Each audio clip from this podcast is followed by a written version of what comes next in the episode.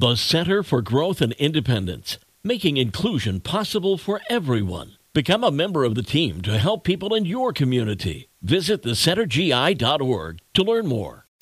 It is the best mix in the morning show on 98.3 The Coast with today's daily dish for you. And we're going to talk Hollywood unions again. They are putting the pressure on Dancing with the Stars this time to cease production for next week's season debut.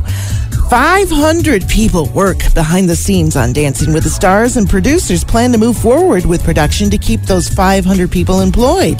They say they are in compliance with the rules of the writers' strike, but because so many of the stars are SAG members, they have to be very careful what they say and talk about, and they certainly cannot show any any Brady Bunch clips of Barry Williams dancing with the other Brady kids to Sunshine Day. Drew Barrymore, Jennifer Hudson, and now Bill Maher, who were all going forward with their talk shows this season, have now all postponed their premieres. We'll see what happens. News came out just a couple of days ago that actor, comedian, and Katy Perry's ex husband, Russell Brand, was accused of by four women of sexual assault.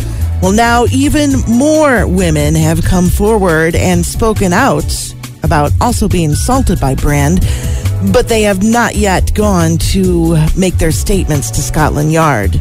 In light of this, he has canceled all of his stand up shows in London, and Bluebird Books, his publisher, has pulled several of his books off store shelves and canceled his latest book release.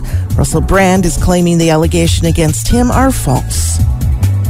And the slap heard around the world not only hurt Chris Rock's face at the Oscars in 2022, but it also hurt his psyche.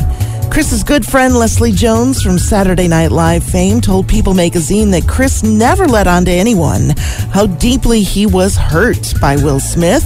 He was humiliated that the world saw it, including his own daughters, and actually went to counseling with his family to deal with those emotions.